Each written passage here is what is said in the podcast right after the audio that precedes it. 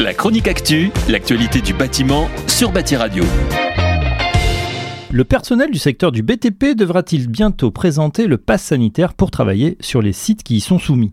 Depuis le 21 juillet, celui-ci est déjà obligatoire dans les lieux de loisirs et de culture réunissant plus de 50 personnes et devrait être prochainement étendu aux cafés, restaurants, centres commerciaux, hôpitaux, maisons de retraite, établissements médico-sociaux et établissements recevant du public à compter du 1er août 2021. Alors pour l'instant, seuls les usagers de ces établissements sont concernés par le pass sanitaire. Les salariés d'un café ou d'une maison de retraite, par exemple, devraient l'être donc à partir de fin août ou début septembre, selon le gouvernement. Si les travailleurs du BTP qui interviennent dans ces établissements ne sont pas des usagers, l'OPP BTP vient de clarifier ce point.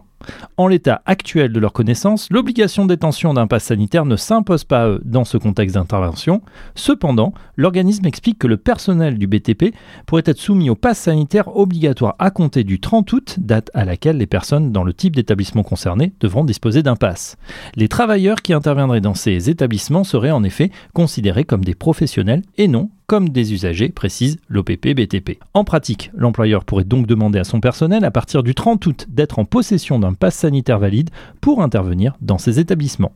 En ce qui concerne les chantiers, ils ne sont pas considérés comme des établissements recevant du public et de ce fait ne sont pas tenus d'exiger le pass sanitaire. Ainsi, l'employeur ne peut pas demander à son personnel d'être vacciné ou de posséder un test PCR ou antigénique négatif pour accéder à son lieu de travail. L'OPP-BTP conseille ainsi aux professionnels du secteur concerné de ne pas attendre pour entamer les démarches de la vaccination afin d'être détenteur du pass sanitaire en temps voulu. L'organisme enfonce le clou en rappelant que la dernière version du protocole sanitaire en entreprise, encore en vigueur, mentionne que les salariés et les employeurs sont encouragés à se faire vacciner dans le cadre de la stratégie vaccinale définie par les autorités sanitaires. On le constate donc, une vaccination non obligatoire mais vivement conseillée. La chronique actu, l'actualité du bâtiment sur Bâti Radio.